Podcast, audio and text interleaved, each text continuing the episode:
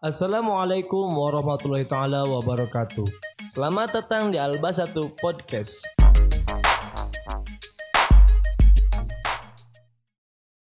A'udzu billahi minasyaitonir rajim.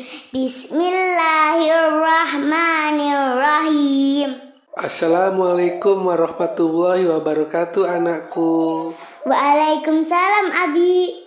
Abi mau bertanya nih tentang Tauhid Dijawab ya Insya Allah ya Abi. Dari mana kita mengambil sumber agama kita?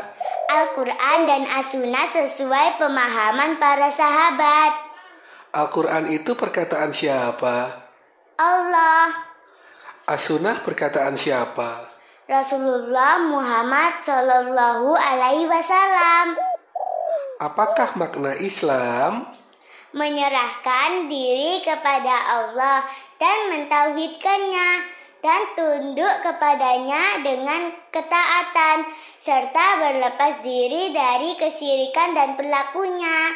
Di mana keberadaan Allah? Apakah Allah ada di mana-mana? Allah ada di atas langit, di atas arsi. Apa dalil Al-Quran bahwasanya Allah berada di atas arsi? Surat At-Taha ayat 5. Ar-Rahmanu alal arsistawa. Artinya, Tuhan yang maha pemurah yang bersemayam di atas arsi. Untuk apa Allah menciptakan jin dan manusia? Untuk beribadah kepada Allah dan tidak mensekutukannya. Apa dalil Al-Quran bahwa Allah menciptakan jin dan manusia hanya untuk menyembahnya? Surat Az-Zariyat ayat 56. Wa ma khalaqatul jinna wal insa illa liya'budun. Artinya, dan aku tidak menciptakan jin dan manusia, melainkan supaya mereka mengabdi kepadaku. Apa syarat-syarat diterimanya ibadah? Ikhlas karena Allah dan mengikuti tuntunan atau sunnah Rasul. Apa makna la ilaha illallah? Tiada Tuhan yang berhak diibadahi kecuali Allah.